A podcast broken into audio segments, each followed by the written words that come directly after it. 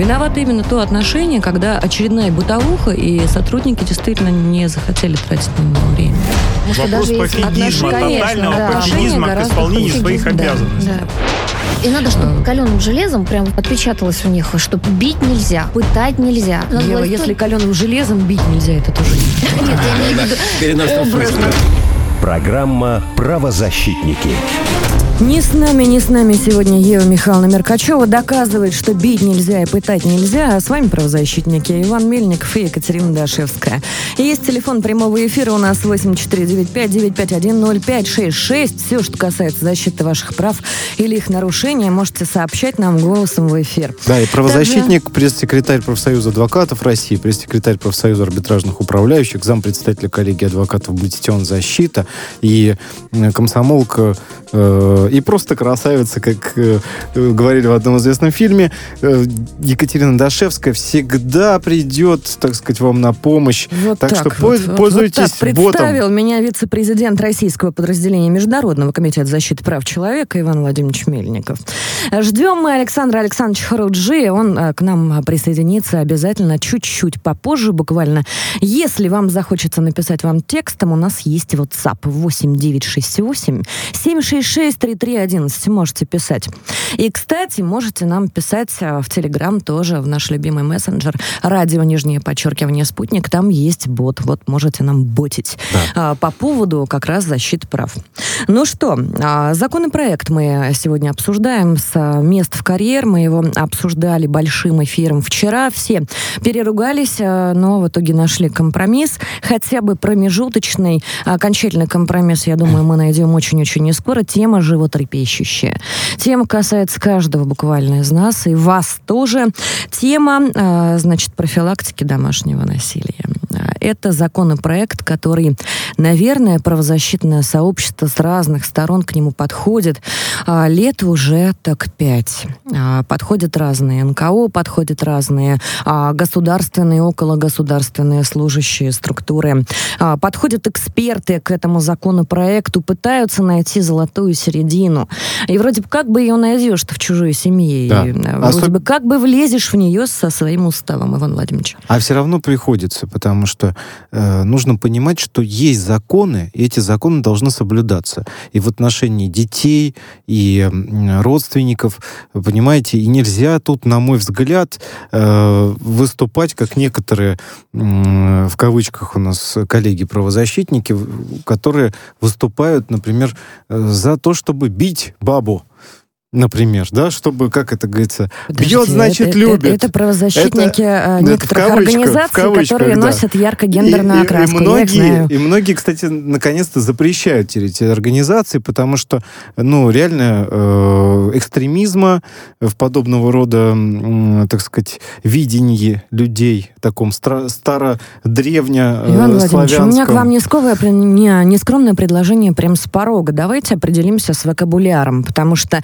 мы в данном случае не говорим о том, бить или не бить, да, мы подразумеваем все-таки программу правозащитники, мы с вами люди, которые стоят на защите права, что бить нельзя и пытать нельзя, цитируя Меркачева все-таки, да. Угу. Мы здесь пытаемся найти правовую середину, вот где то самое можно и нельзя, куда приходят посторонние люди, когда двое или больше тех, кто, а, значит, подразумевает одного сильнее или нескольких, а других, а другую группу слабее, пытаются договориться и не могут это сделать самостоятельно. Вот о чем законопроект а иногда... о семейно-бытовом насилии.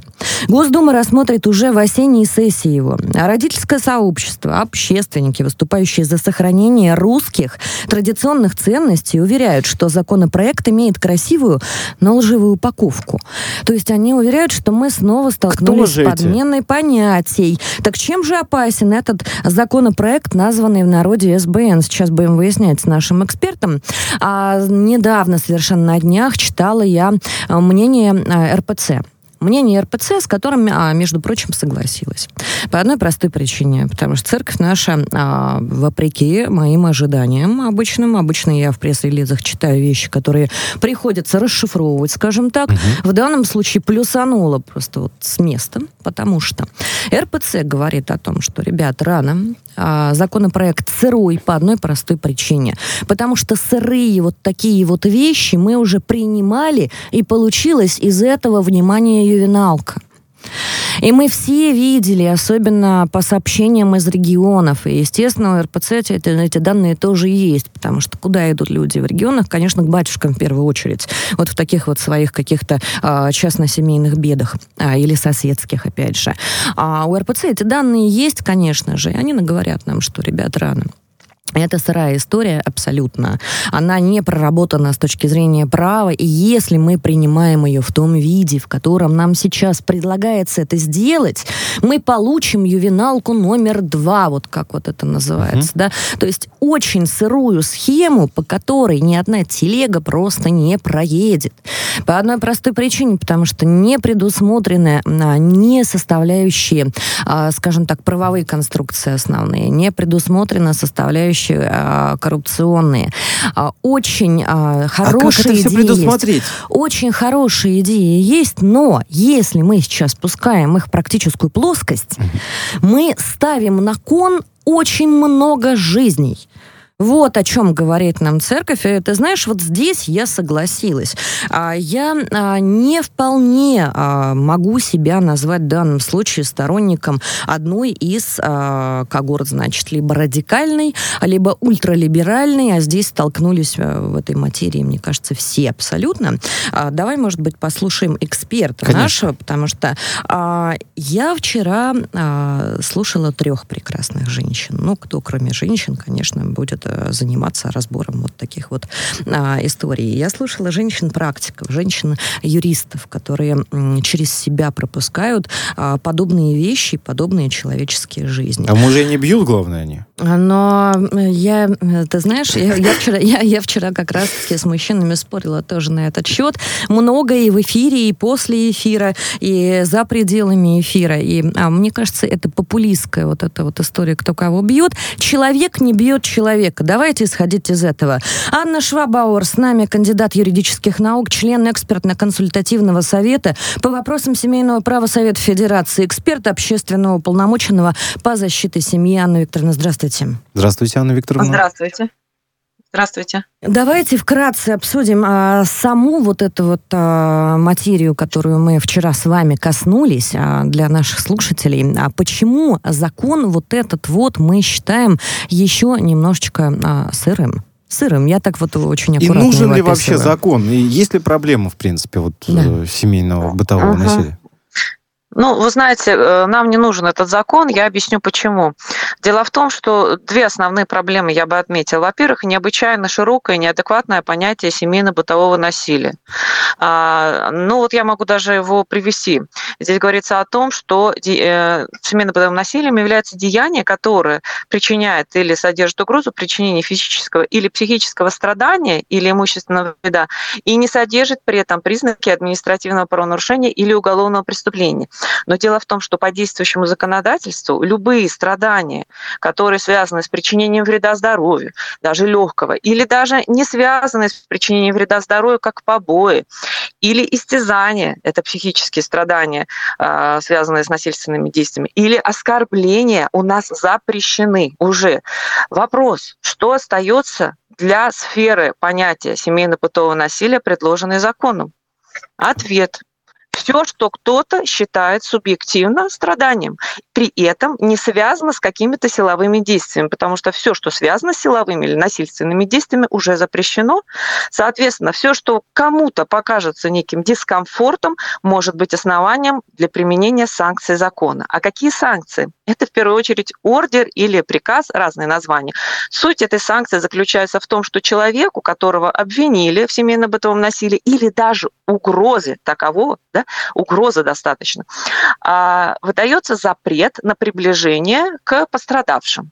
Выражается это в выселении из собственного жилья, а, в запрете воспитания детей собственных, и в запрете контактов и даже поиска человека, с которым ты, например, хочешь поговорить совершенно мирно или примириться, в том числе через э, интернет или по телефону.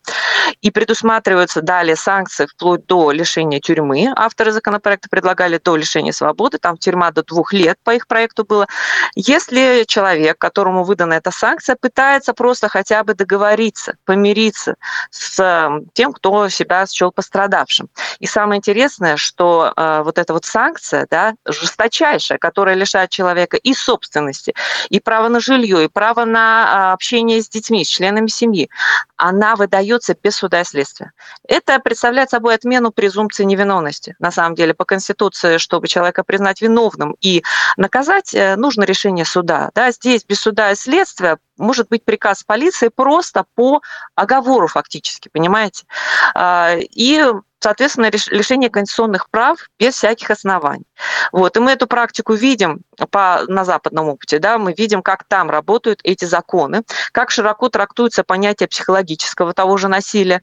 Вот, например, Министерство по делам семьи в Германии прямо пишет у себя на сайте информацию о том, что психологическим насилием являются сплетни, я сейчас цитирую, попытки заставить делать то, что не хочешь, высмеивание. Ну, вы знаете, наверное, в каждой семье все-таки бывают какие-то моменты, когда вот такие, ну, случаются ситуации, когда кто-то кого-то заставляет делать то, что другой не Анна хочет. Викторовна, Анна Викторовна, угу. у меня вопрос к вам. Скажите, пожалуйста, а в этом случае вот э, временный ордер МВД выдает э, э, согласно законодательству нового, э, так сказать, законопроекта, да, да? нового законопроекта, угу. да, который предлагают, или же это постоянный ордер? Там предусмотрено два вида ордеров. Полицейское предписание а, значит, предусматривает срок до 60 а, суток максимально, но угу. в любой момент человек, который считает себя пострадавшим, может подать новое заявление. И это так и работает на Западе, и временные ордера становятся бесконечными. Самое интересное, что нету даже срока исковой давности. Обратите внимание, даже у нас в уголовном праве есть определенный срок да, давности, и в гражданском. Здесь не нужно давности. Если какая-то женщина захочет захватить жилье какого-то мужчины, Или мужчина. Или наоборот, да, это касается кого угодно, правда. А, кто первый? Или да, ребенок кто первым обратится? какой-нибудь. Кто, да, э, обратиться может, главное, кто угодно. Поэтому законопроект, включая НКО и бизнесменов, которые наделяются правом вести профилактику э, в отношении вот э, насильников, так называемых, агрессоров. А им же выгодно, чем больше, в общем-то, этих агрессоров, тем больше у них прибыли. Соответственно, любой человек может инициировать новый и новый ордер со ссылкой на какие-то события десятилетней давности. Вы представляете? Причем это может быть абсолютно смешные ситуации. Я анализировала, например, в Болгарии споры из-за телевизора э, приводили к выдаче вот таких ордеров. Ну, кому-то громко, кому-то тихо, и вот накипело, и кто первый позвонил, что называется. А в США это заканчивается иногда тем, что обоих увозят в участок, да, потому что на месте не разобраться, и потом вот такой арест для обоих. Что касается судебного ордера, он до года, но, опять же, может быть продлен, может быть выдан неоднократно и с учетом отсутствия исковой давности человек может навсегда, и это так и работает на Западе, быть лишен доступа к своей семье, к ребенку и к жилью. Ну, безусловно. Вот, то есть тут нарушается множество вопрос, прав. Вопрос очень острый в этом, в этом плане. Нужен ли? Эм, вот э, вторая часть нашего вопроса, который тоже, э, Анна Викторовна, мы к вам адресовали. Но в целом-то нужна ли, наверное, у нас э, вот эта система? Просто, наверное, не настолько, так сказать, э, э, сыро, да? А, а давайте мы тогда проблему разберем. А что именно нужно?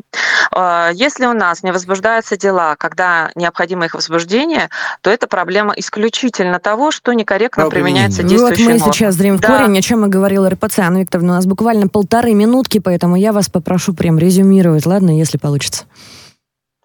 Ну, обращаю внимание, что у нас и в законе о полиции, и в Уголовно-процессуальном кодексе, еще в законе о государственной защите потерпевших свидетелей широкий спектр э, мер защиты, которые позволяют обеспечить защиту в случаях реального насилия, а не надуманного. Да, поэтому э, давайте поработаем над тем, чтобы действующие нормы хорошо применялись, и плюс посмотрим в корень. С чем связано семейно-бытовое насилие реальное, преступное? Очень часто с алкоголизмом и наркоманией. Вот здесь надо поработать. Еще часто безработица бывает провокатором человек не занят и идет уже на какие-то криминальные ну, три действия. Основные причины. Давайте да. в, да с корнями поработать, и духовно-нравственное состояние общества. То есть вот надо работать с корнями. С Это одна большая причина. Анна Швабауэр была с нами, кандидат юрнаук, член экспертно-консультативного совета по вопросам семейного права Совета Федерации, эксперт общественного полномоченного по защите семьи.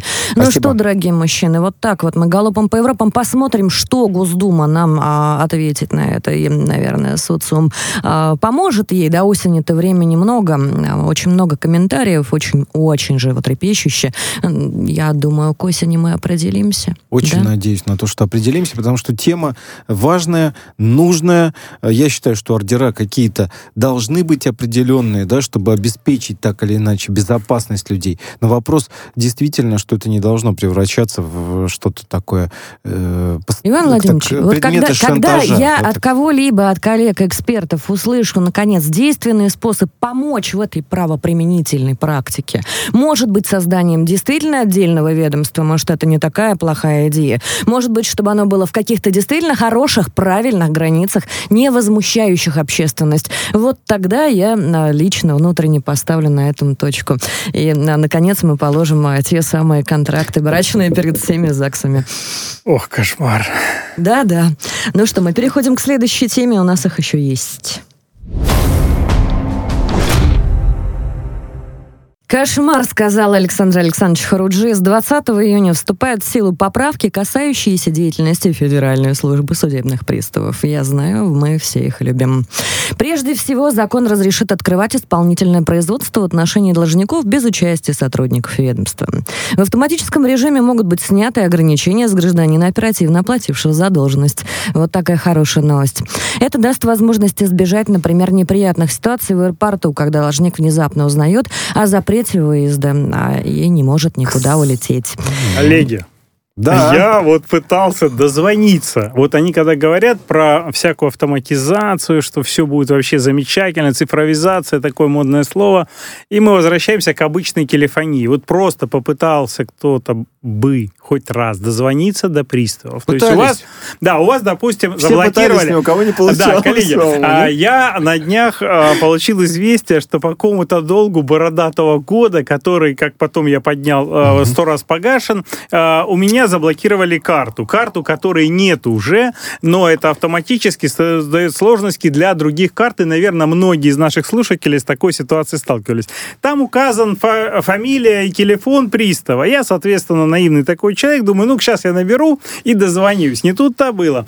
Я решил э, провести эксперимент, с какого раза я смогу дозвониться. Вы знаете, я поставил задачу еще нескольким своим сотрудникам, и мы пытались Но это дозвониться не сразу, по я так понимаю. Нет, это не случилось. Мы не смогли дозвониться вообще в принципе. То есть телефоны службы судебный Сколько пристав... Дней? Сколько дней, Саша? Э, ну, на это ушло в общей сложности часов 10, но мы не смогли. Мы бросили эти попытки, Окей. потому что они не работают. Но при этом, э, когда ты в Яндексе забиваешь э, вот ситуацию с приставом или пытаешься найти его личный телефон, высвечивается 10 практически идентичных сайтов, которые, как, по-моему, выясняются, там везде описано, что мы бывшие приставы, тыры-пыры, знаем, как это решить, если у вас возникли ситуации. Коррупция. И везде одинаковый даже чат-бот, да, то есть получается, дозвониться приставом ты не можешь, но если ты обращаешься через вот такое приложение, там они говорят, да, мы можем, эта услуга а стоит что, столько один софт на всех очень удобно. Он берет с нашего телефона да. этот пристав, потому что мы с ним бывшие коллеги. Да? Так Эх, какая работает, интересная Саша. история. Но вот я о чем задумался, что э, если служба судебных приставов не смогла решить простую, казалось бы, задачу, научиться отвечать по телефону, настроить работу с диспетчерами, то вопрос, как же будет работать ситуация с автоматизацией, где вообще никто ни за что не отвечает, и сколько а человек я... останутся не вылетевшие а, а я, давайте коллеги, выясним. Давайте вижу, выясним. Вижу э, в этом негативную новость, потому что насчет того, что как это описывает служба судебных приставов, ой, вы знаете, мы э, благодаря вот автоматизации вы сможете снимать задолженность. Так на самом деле, благодаря автоматизации сейчас гражданам Российской Федерации смогут и ставить задолженность. Не забывайте об ну, этом. то есть какой-то как один работать, сис, сисадмин этот... пожилой просто вытащил розетку, а вот, вся эта автоматизация слетела, а на входе поставили security Пашу фейс-контроля, который будет забирает, хуже. забирает будет хуже. количество денег за, Сейчас, за вход. дорогие друзья, просто если если вот эта норма э, не будет у нас введен мораторий на эту норму,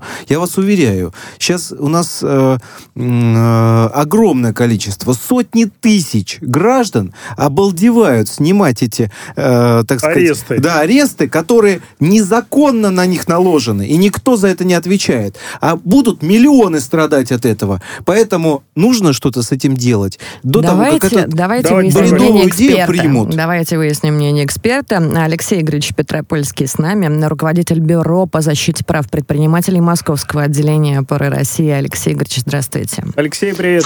Приветствуем. Да, Ну, не первого А, ну- года проблема. Не первого года проблема. Для меня, Алексей Игоревич, знаете, а, вот а, большой вопрос. А почему а, на местах выездов несчастных должников до сих пор не поставили терминалы быстрого погашения, например?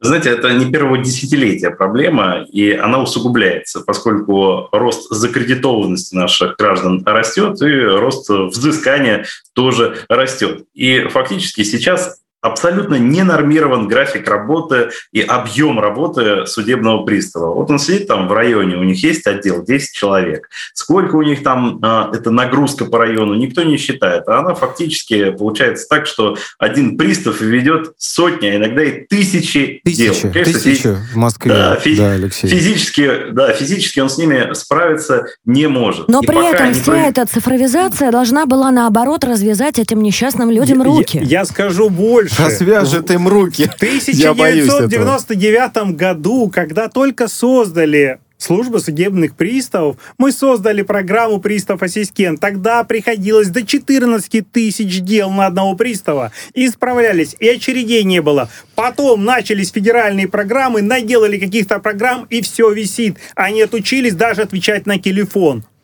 Вот я повторю касательно- специально, я повторю специально для наших слушателей и телефон прямого эфира тоже. 14 тысяч дел на одного судебного пристава. В следующий раз, когда будете подбирать а, цензурную лексику для общения с этими святыми людьми, вспомните, пожалуйста, эту цифру. Телефон прямого эфира 8495-951-0566. И мы на него отвечаем. С нами все еще наш эксперт Алексей Игоревич. Ну, э, хорошо, мы поняли, что вот эта вот вся цифровизация, в ней сами все и запутались. Кто виноват?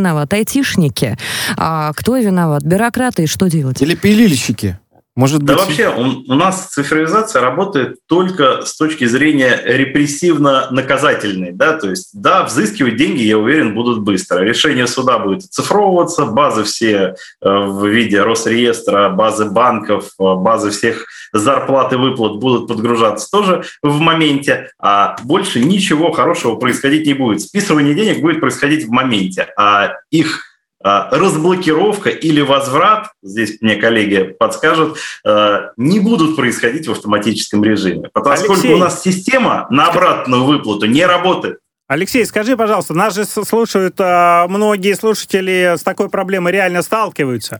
Да, Алексей, Да, я вот конечно. хочу сказать такую вещь. Вот а, люди задают вопросы в чатах у нас. А как же реально решить, куда писать, если дозвониться не можешь? Не всегда есть возможность приехать, и бывает возбуждают исполнительное производство вообще в другом А регионе. странные телеграм-боты очень сомнительное Да. происхождение Как, имеют. как, как, как по здесь фамилии, проблему имени, решать? отчества, отчества. Да. Дело в том, что у нас большое количество вот, э, производств просто по фамилии, имени, отчеству возбуждается. В другом регионе у у человека все арестовывают. Так вот, вариант, по сути, на сегодняшний момент только один. Это либо жалоба в прокуратуру и вышестоящие инстанции, либо прием отстаивания очереди у начальника э, службы судебных приставов по тому району или округу, где у вас произошло вот А это мне самое, какой- возбуждено исполнительное производство. Лайфхак один короткий. Я написал на Kremlin.ru, и проблема решилась. Вот. Пробуйте так же. Вот. Но Как- я- как вопрос, а всегда- сколько тебе Как потребовалось? всегда Сколько ты работает ручное ответа? управление. Коллеги, давайте отпустим нашего эксперта. Спасибо, Алексей Игоревич Алексей. Петропольский Спасибо, был Алексей. с нами, руководитель Бюро по защите прав предпринимателей Московского отделения опоры России. Спасибо Саша, огромное. сколько времени рассматривалось твое обращение с Kremlin.ru? На Kremlin.ru, как только написал, связались через неделю буквально и попытались проблему решить. Да, 7 дней. Как только они увидели, что на Kremlin.ru а, За 7 появилось, дней да, можно всё. еще и не то сделать. А ты еще, наверное, До это этого публично ни еще об этом прокуратуру, сообщил. никуда ничего не работало. Вот только Кремлин.ру сработал. Ну, Прежде такой вот. чем обвинять приставов, Сан Саныч пишет наши слушатели, вспомните, как вы воевали с банковскими автоответчиками. Может, это вас техника не любит? Мы следим за вашими эфирами.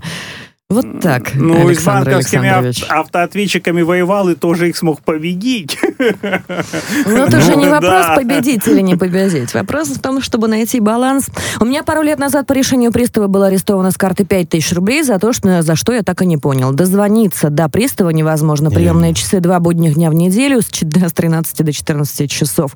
То есть в свой рабочий день туда не приехать, очередь там немало, пройти с десятого раза, и то не факт. Мы к вам вернемся. Так скоро. самое еще Мы- интересное, да, А, а, мы скоро к вам вернемся, буквально по- после новостей. Смотрите, мне очень интересно а, следующее. Я о, хорошо общаюсь с приставами, правда. Ну, как главный редактор сайта про долги, не буду уж рекламу в прямом эфире давать. А, а, мне бы хотелось понять, уважаемые господа приставы, если нас кто-нибудь слышит, хотелось бы вот этого вот хорошего, живого, обратного отклика с земли. Потому что вся эта цифровизация в первую очередь упирается в вас. Я не просто так сказала, что на одного, на одного пристава приходилось 14 тысяч дел. Это очень много, и все живые люди. Может быть, кто-нибудь нам напишет из вас. Давайте а, узнаем об этом, но, может быть, и найдем общий язык, скажем, скажем так, с цифровой вот этой вот, а, с цифровой коллизией. С цифровой коллизией. Не уходите далеко. Виновато именно то отношение, когда очередная бытовуха, и сотрудники действительно не захотели тратить на него время. Вопрос пофигизма, тотального да. пофигизма к Гораздо исполнению своих да, обязанностей. да. И надо, чтобы каленым железом прям отпечаталось у них, что бить нельзя, пытать нельзя. Надо Ева, власть если каленым железом бить нельзя, это тоже не Нет, я имею в виду. Программа «Правозащитники». Ну, а вы с вами, Ева Михайловна Меркачева, э, присоединилась к нам, член Совета по- при президенте Российской Федерации по развитию гражданского общества и правам человека Александр Александрович Хуруджи, теперь тоже с нами, глава комитета по правозащите партии «Новые люди» Иван Мельников и Екатерина Дашевская все еще с вами. Обсуждали мы, значит, э, ФССП и судебных приставов. И пока мы обсуждали, вот тут вот ругались на всю эту систему, мне в личные сообщения от администраторов нескольких телеграм-каналов про судебных приставов и их нелегкую долю пришли слезные и гневные сообщения, мол, Екатерина, за что вы с нами так? Мы-то что можем сделать? Вот мы сидим, на нас вот все это валится, то инструменты какие-то, то бумаги, а мы люди маленькие. Вот что они могут сделать, Александр Александрович? А я считаю, что не они э, могут сделать, и претензии у нас не к обычным приставам, не к тем людям, которые на земле, что Но к называется, некоторым работают, обычным а тоже к тем людям, которые организовывают их работу. И вот достаточно простая проблема, которая решена во всех госучреждениях. Это возможность отвечать на звонки. Почему в службе судебных приставов до сих пор не отвечают на звонки, и все телефоны молчат? Вот у нас вопрос Но это сегодня издевательство именно над людьми, поэтому. над обычными людьми Нарушается федеральное законодательство о доступности власти. Да, абсолютно А, согласен. Коллеги дорогие, я нахожусь в таком вот смятении. Дело в том, что у меня есть версия. Если бы каждый недозвонившийся в ФССП а, должным образом направил жалобу на конкретный а, орган, куда он не дозвонился, у меня есть ощущение, что эта проблема была Завалило бы бы достаточно все жалобы, решена. боюсь, что с, Это с миллионы жалоб потолка, будут, миллионы с просто. потолка до Иван пола во всех кабинетах я, нашей наверное, страны. полагаю, что Ничего иногда спас- не это помогло бы. полезно, иногда это даже Коллеги самый, сказали самый беречь способ. бумагу. Катя, бумагу сказали беречь. Даже чеки многие не распечатают. Для некоторых коллег. виде подать Для жалобу некоторых сейчас. коллег уже электронные жалобы придумали. Вот пишите электронные жалобы, будем складировать, потом сожжем на площади. Шутка. Шутка, конечно же. Но э, все эти, все эти цифровые пути пройдены. площади, да. Все эти цифровые пути пройдены, мы не первый раз об этом говорим. Пришли они а, к нам, а, как ни странно, из небезызвестной IT-индустрии, самой быстрой вообще в человеческом на, на поле интересов и маркетинга. Мгм. Да, это называется мультиокна, и вот если операторская система не приложением отдельным пользовательским, не готовы, Сан Саныч, люди а, пользоваться самостоятельно такими цифровыми благами. На мой взгляд, ты можешь со мной поспорить. А вот а, должный оператор, который несет за это ответственность, который находится одновременно в 25 дефис 40 мультиокнах и может Нет, совершенно нет, нет. спокойно оперировать потоками, вот это, но еще как-то более-менее Обычные люди должны брать тоже трубки. Это э, вопрос обычных приставов зачастую, которые просто не поднимают трубки. И не только приставы, но и московские суды, например. Вы знаете, я сколько раз пытался дозвониться, это так просто нереально. Звоните, сейчас не в сети. Пожалуйста, Вот, перезвоните да? позже. Это, это вот на секундочку. Так, ну Это давайте Это мы попытались дозвониться да. судебным приставам. Молодцы! Это да, к вопросу о том, как это работает на самом деле. А теперь давайте мы все-таки перейдем от Федеральной службы судебных приставов к Федеральной службе исполнения наказания. Да? Иван Это Владимирович, тема, ну это не менее животрепещущая Да? тема. Госдума приняла во втором чтении законопроект об уголовной ответственности для должностных лиц за пытки. Весь день обсуждаем со всех сторон, тоже очень важно. Очень Законопроектом усиливается ответственность за деяния, повлекшие смерть или причинение тяжкого вреда здоровью. Так, в поправках ко второму чтению учитывается, что пы- указывается, что пытки, повлекшие по неосторожности смерть потерпевшего или причинение тяжкого вреда его здоровью, наказываются лишением свободы на срок от 8 до 15 лет. С лишением права занимать определенные должности, что немаловажно, это а, предотвращает а, удобные очень для некоторых систем горизонтальные переходы потихонечку бывших сотрудников, замеченных в таких вещах, а, вот, на новые должности. Или заниматься определенной деятельностью на срок до 20 лет. Можно сразу маленькую ремарку. Вот фраза, которую ты прочитала, Катерин. Пытки, повлекшие смерть по неосторожности. То есть, Вообще, да? оказывается, пытки могут быть э, Нечаянно. осторожные. Могут быть осторожные пытки. Случайно Это одно пытал, наказание, да. Ну, А вот, вот, вот эта фраза, короче, по неосторожности, она, мне кажется, совершенно кощунственна в данном случае. Ну, и вообще, можно сказать, конечно, здорово, что, в принципе, у нас рассматривается проблема пыток на уровне Государственной Думы, что появился законопроект. Но, тем не менее, все-таки вот все, всю, всю ту критику, которую мы в адрес его направляли, она никак Не а, услышана. не услышана была. Интересный вопрос, и было бы прекрасно нам послушать, на самом деле, э, коллегу, потому что э, давайте не забывать, законы — это хорошо, э, про пытки, да, которые мы э, предотвращаем, так сказать, э, те- тем самым. Вот. Но э, должен быть системный подход, и не стоит забывать об общественном контроле. Поэтому у нас сегодня в эфире, э, значит, э, человек, который действительно в этом разбирается, зампредседателя э, комиссии общественной палаты по э, э, взаимодействию с ОНК. Александр Холодов с нами на связи. Здравствуйте. Да, здравствуйте. Александр, приветствую. Ну вот, э, понятно, принят закон. Я бы хотел, конечно, услышать э, о том, насколько это важно, насколько это может помочь бороться с пытками в данном контексте, и насколько важно все-таки помимо этого иметь и э, независимый общественный контроль, который может помочь э, выявлять те самые факты пыток. Ведь мы понимаем, что если жалобы будут уходить в мусорные корзины, э, такое происходит иногда в некоторых колониях, да, то есть оно не доходит до э, органов государственной власти, просто вот сами сотрудники, э, бывает, выбрасывают какие-то вещи, э, так сказать, неугодные им, и все. Э, и какие еще меры необходимо принять для того, чтобы наконец-то мы побороли пытки в нашей стране? На мой взгляд, э, как бы у нас даже не очень правильное освещение ситуации, да, то есть может сложиться иллюзия, что у нас, в принципе, до сегодняшней даты э, пытки были разрешены, и только вот сегодня мы их запрещаем. Э, У нас две важных таких вот новости, можно сказать, из одной. Да? То есть, во-первых, это увеличенная ответственность за те преступления, которые могут совершать должностные лица. То есть, в принципе, и до этого нельзя было бить, и до этого нельзя было убивать, и до этого нельзя было что-то другое делать. Вот вы там очень сильно иронизировали сейчас по э, поводу неосторожности, да, потому что если это сделано умышленно, то тут совсем другая статья и совсем другие сроки, поэтому речь идет о том, что как раз по- поэтому отдельно выделено по неосторожности. Если у него была э, цель убить, а не пытать, да, получить показания, это совсем другая статья и другая ответственность.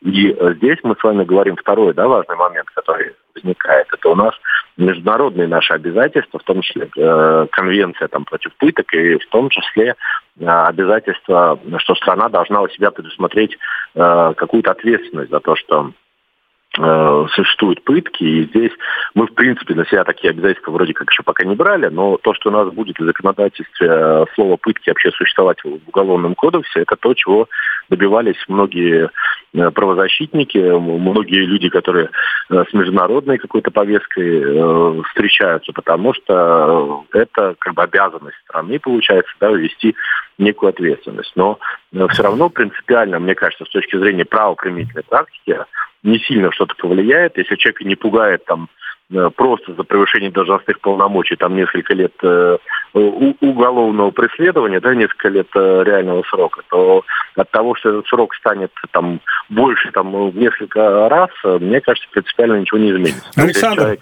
А, можно вопрос? Скажите, пожалуйста, а вот если, допустим, человека, ну, уже он ушел из системы, и потом куда-то пытается устроиться на работу, и вот догоняет его эта история.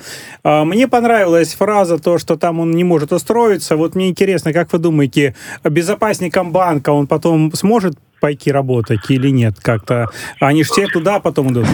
Слушайте, вы реально считаете, что если человек получил, например, работая в системе, там, не знаю, в СИН или МВД, там, э, какую-то уголовную статью, э, и суд ему не запретил заниматься определенной деятельностью, и дальше человек приходит в отдел кадров, говорит, знаете, я отсидел тут у вас три года за то, что вот э, что-то совершил противоправное, а сейчас возьмите меня опять на работу, и человека возьмут, но это, мне кажется...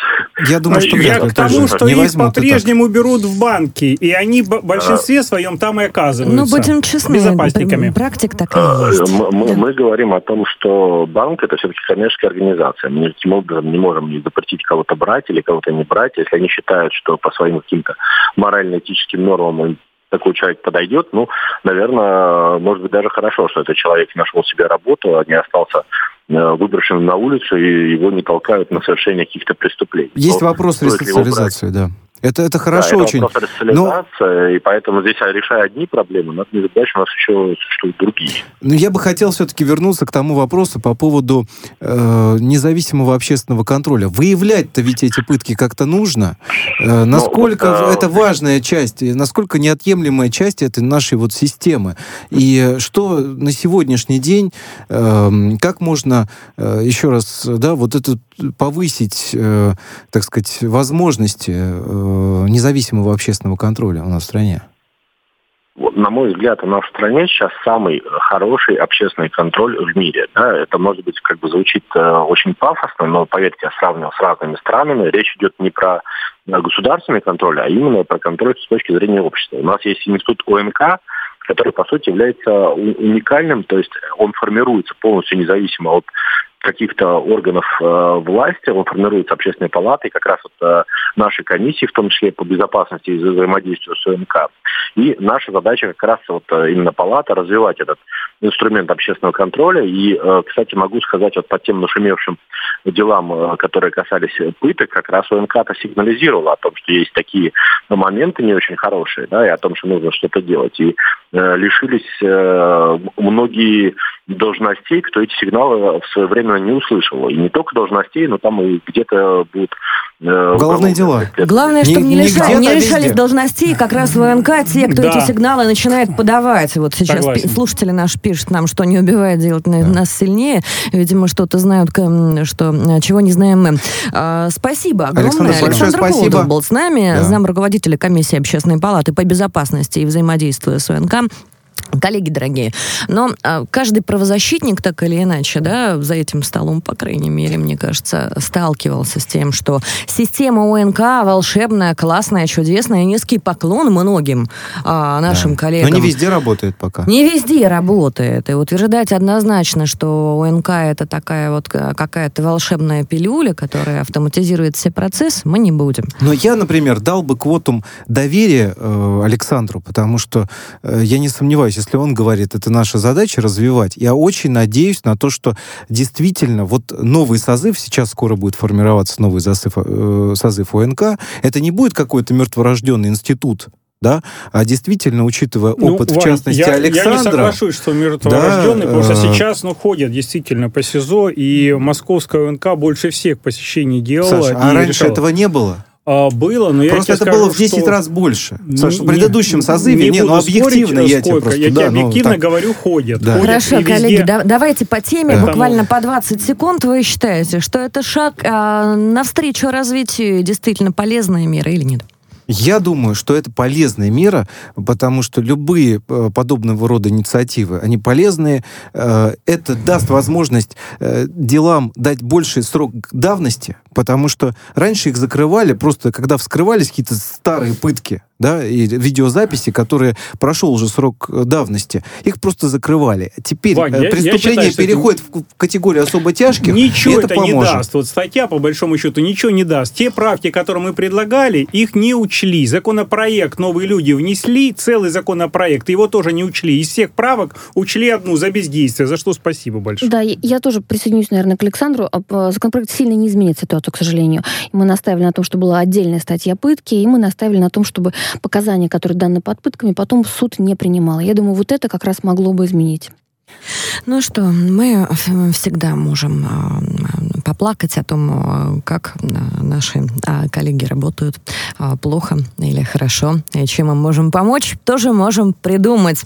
А, Хотелось бы, хотелось бы, чтобы общественные институты, особенно в регионах, и Москва здесь выступает, безусловно, ориентиром, московских коллег а, мы знаем хорошо, и действительно здесь у меня претензий не может быть никаких. А вот чем дальше от центра, тем, как говорится, сложнее. Не везде. Все зависит от людей. Иван Владимирович, Где бы это это, ни это, было. это мои 20 секунд. Это 20 секунд моего персонального Да. мнения. Я тоже сталкиваюсь часто вместе с нашими адвокатами, с различными ситуациями. И в регионах это делать проще. В регионах просто меньше а, места и уже социум. Вот хотелось бы, чтобы действительно а, какой-то был еще институт или еще инструмент, позволяющий нам установить в первую очередь ротацию. Будет ротация, не будет тех основных вопросов, которые сейчас сеют между нами яблоко раздора. А мы пока переходим к следующей теме.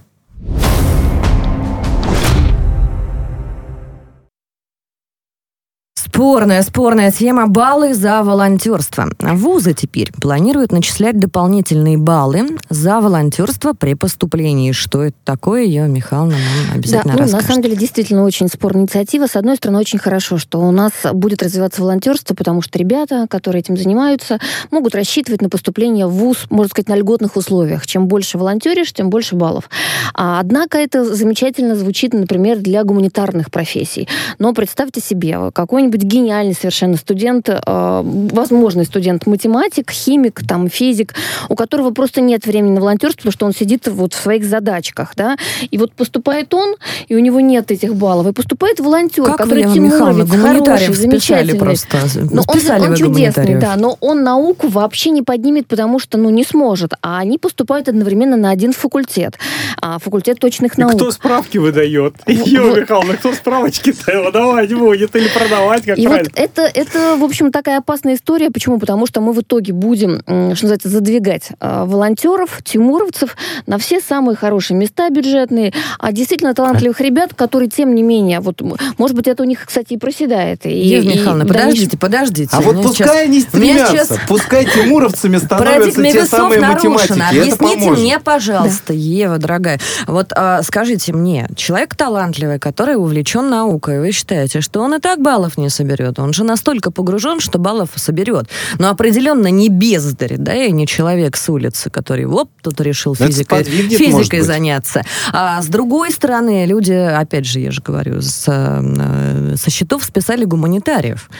А почему люди, которые действительно планируют, может быть, какую-то околоправозащитную деятельность или а, социально активную, вот больше гуманитариями принято называть, ладно уж про химиков мы там а, не берем, хотя химик тоже быть, может быть волонтером. А почему они не имеют возможности таким образом добрать эти баллы? Не будучи столь погружены в узкие научные дисциплины. Ну, потому что все-таки образовательный процесс и э, волонтерская деятельность а, это, конечно, здорово, когда все это сочетается. Но это не должно подменять одно друг, другое, вот на мой взгляд. А может быть, а, как, вы, как ты правильно сказала, там где-то добрать баллы, и это должно касаться абсолютно не всех профессий. Вот прям очень надо, мне кажется, аккуратно подходить к этой теме, потому что она будет болезненной. Я уверена абсолютно, что с учетом того, как у нас случаются те самые перегибы, хотя это слово даже не хочется употреблять, но тем не менее, что где-то вот как раз мы увидим в конце концов, что на бюджет поступит, например, не знаю, там 20 ребят, которые волонтерили, либо делали вид, что волонтерили, а им просто баллы зачислят. Либо справки принесли, справки что принесут, волонтерили. что волонтерили, да. А ребята талантливые, которые там, не знаю, побеждали в Олимпиадах, у которых в голове действительно эти все цифры, формулы, Мгм. теоремы и так далее, они не смогут, они будут неконкурентоспособны. А давайте А у меня есть, в принципе, вопрос. ощущение, что для того, чтобы побеждать в Олимпиадах и заниматься волонтерством, и столько времени на это тратить, ребятам с 15 лет нельзя подрабатывать по одной простой причине, потому что когда? Пускай развивается волонтерство, и пусть учатся за баллы, пусть учатся, дайте детям возможность поступить в ВУЗ и учиться. Вот так вот пишут наши слушатели. Давайте... У нас Да. У нас есть эксперт, Экс- Иван Большой Владимирович, не эксперт. спешите, впереди паровоза. А, Вадим Юрьевич Ковалев с нами, председатель комиссии Общественной палаты города Москвы по развитию гражданского общества и общественному контролю, член Общественного совета ГУВД города Москвы. Здравствуйте, И Вадим отец Юрьевич. э, волонтерства всей Руси. это вот, Да, э, Вадим, Владимир большой, Юрьевич, большой волонтер. да, Приветствую. больш- Вадим, очень приятно Большой, большой, большой это в плане веса, да? Расскажите, пожалуйста, как нам это трактовать, инициативу? То есть это скорее стимул или это бюрократический какой-то, может быть, препон? Что это? Ну, это прежде всего государство пытается сформировать некую модель поведения. Оно говорит, что занимайся волонтерством, занимайся добрыми делами и воздастся тебе. Но тут самый главный момент, который надо отразить и который, я уверен, многие противоречия снимет э, в нашей беседе. За волонтерскую деятельность не предлагается напрямую отправлять на скамью университета. Мгм. Это всего лишь, э, если не ошибаюсь, до 4 баллов, да, М, которые добав- добавляются к ЕГЭ. То есть это а, не критичное какое-то а, количество баллов. Вот, про- простите меня за такое просторечие, если человек бездарь, да, то не спасет его никакое волонтерство. Мгм. А если это, если это хороший парень, то почему бы ему в этом не подсобить? А, Знаете, есть такой термин у HR-специалистов, или по-русски выражаясь, у кадровиков, soft skills, да, вот мягкие навыки. И волонтерство, оно уже абсолютно доказано, точно прокачивает те самые мягкие навыки. И человек этот, э, прошедший школу какой-то общественной деятельности, но организовавший социальный проект, не знаю, по сбору макулатуры, да, уж простите такой банальный пример, но очень важный, экологичный. Этот человек абсолютно точно обладает развит, развитыми навыками, ну, как минимум, э, в коммуникации. А то, что у нас высшая школа и такие общественные инициативы э, часто не соотносятся друг с другом, это абсолютный факт. Вот, уважаемые коллеги, вы э, начали дискуссию, я вспомнил, как я приходил на защиту дипломов на первом высшем образовании, пришел, защитился, и моя э, научная руководительница, э, Мариса Анна Гордеева, как сейчас помню, она говорит, а вот Вадим у нас еще председатель студсовета. На что комиссия хму- хмурит, э, хмурит брови и говорит, а вы знаете, для нас это скорее минус, чем плюс. Вот так. И это, да, это было-то вот, ну там, грубо говоря, 10 лет назад. А, Согласитесь, э, все мы хотим, чтобы наши дети, когда мы станем а, уже престарелыми людьми, нам водички, что называется, принесли, а для этого нужно поощрять, развивать, всячески мотивировать тягу к добру, Ну, то участие есть, в то есть это скорее стимул, скорее стимул на такую социальную ответственность. Мы поняли. Да, а не, не, не слишком ли малая такая э, э, хорошая, ну, конечно, мера, но тем не менее 4 балла при поступлении? Давайте больше баллов. Ну, и- и Так, так, у нас тут... опять, о- опять, там целая табличка есть, как эти баллы рассчитываются, уважаемые коллеги. А, Опять-таки, э, в зависимости от того количества лет, да, сколько ты занимаешься волонтерской деятельностью. И э, опять-таки, кто это будет э, контролировать? Ну, у нас есть в городе Москва, в частности, Мосволонтер, это госучреждение, да, которое занимается организацией волонтерской работы, продвижением этой культуры. И коллеги, насколько я знаю, очень активно собственно, заполняют волонтерские книжки. То же самое делают другие общественные организации. Что-то мне вспомнилась фраза, знаете, вот из такого советского фильма «Пиво только членам профсоюза». Вот я сидел, думал и вспоминал свою жизнь. Я всю жизнь, получается, волонтерил. Только тогда словом это таким не называлось, да, то есть мы там что-то кого-то спасали, что-то делали, что-то ремонтировали. А Вот. И когда Вадим рассказывал, я тоже как-то погрузился на 30 лет назад, когда учился в ВУЗе. На самом деле поощрять надо. Я считаю, что это очень хорошая идея. Вопрос заключается в том, чтобы найти золотую середину, и не получилось так, что у нас Абсолютно будут одни точно. общественники, да. Да. Александр Александрович, Абсолютно- я, абсолютно я точно. соглашусь с вами, коллеги, ну, конечно, другое дело, что а, на текущий момент из того, что я вижу, я вижу это из своего инстаграма, из своих социальных сетей, я думаю, что вы тоже. Когда юные волонтеры занимаются а, поиском средств на абсолютно а, элементарные потребности. И вот здесь у меня большой вопрос, где эти региональные, особенно, опять я на регионы сегодня а, злюсь немножко, организации, которые по логике, ну, вещей должны им помогать. Не только четырьмя баллами при поступлении в ВУЗ, но, может быть, чем-то еще. Вадим, у меня еще можно вопрос? Даже не вопрос, а предложение, такая инициатива. Мне очень кажется, ну, кстати, меня полностью удовлетворило, что 4 балла, которые не сыграют э, роли, если человек бездарь, он, он не займет бюджетное место. А, а- что если как раз а, тем людям, которые уже поступили, э, которые, будучи студентами, занимаются волонтерской деятельностью, все-таки им а, давать повышенную стипендию? Вот это хорошая история. Потому, почему? Потому что они ведь в том числе тратят свое время, тратят и, может быть, даже деньги кто-то из них. Конечно. Вот. Это И хорошая идея. и такая Хорошая. поддержка, она бы как раз способствовала тому, чтобы на протяжении всего учебного процесса они бы вот этой деятельностью занимались, прокачивали тот самый навык, о котором ты говоришь, и, мне кажется, принесли бы очень много хорошего и полезного нашему обществу. А вот такая практика уже существует Мгм. в российских вузах, и она довольно распространена. Там дело как устроено, что э, большая стипендия, большая стипендия, да, или, например, там определенные льготы в общежитии, они предоставляются, ну, скажем так, э, самым ярким студентам. И э, волонтерская деятельность как одно из направлений вот этой активности, оно присутствует. То есть ты можешь быть, э, скажем так, активным участником студенческого научного общества, можешь ак- быть активным волонтером. Индикатор А, яркости. можешь, да. Ну то есть это, это одно из направлений таких логичных. И если можно, вот еще один э, такой примерчик У нас буквально того, что вот осталась одна минута, А. но я предполагаю, что мы к этой теме обязательно вернемся. Не только потому, что каждый, кто сидит сейчас за этим столом, так или иначе к волонтерству то или иное отношение И имело, не только потому за что... столом. Имеет вот. отношение. Потому что нашу из- молодежь верить хочется, и очень нужно ей объяснять, каким образом мы-то будем им помогать. А уже и после этого видите, мы помогать друг обсуждаем эту тему, здорово. Да. Мы уже тему эту А- обсуждаем. один Вадим, Самых Ковалев был больших с нами. Спасибо, Председатель Вадим, спасибо. комиссии Общественной Да. палаты города Москвы по развитию гражданского общества и общественному контролю, член Общественного совета ГУВД города Москвы. И один из самых э, известных, э, так сказать, и больших у нас волонтеров в стране. Это правда. Что бы вы еще, коллеги, прям по 20 секунд хорошо, что бы вы еще предложили тем молодым людям, которые э, решили помочь всем остальным?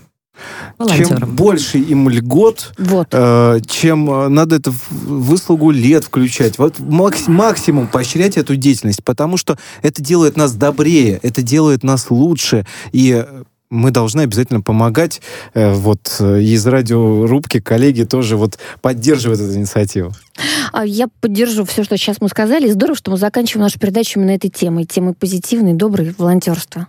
Я считаю, что в рамках фактически состоявшегося запуска социального рейтинга, который по факту уже идет, да, необходимы эти баллы, которые дополнительный человек получает, в том числе учитывать при приеме на работу в дальнейшем, когда О, речь идет про госкомпании, как Да. минимум. Тот Трудоустройство. Вот это, кстати, очень Отлично. классно. Вот это Классная те идея. самые soft skills. Александр Александрович, не могу с тобой на согласиться, не могу только плюсануть, потому что очень хочется видеть этих ребят, и ребят классных, ребят добрых, и ребят, которые видят себя ну, в России.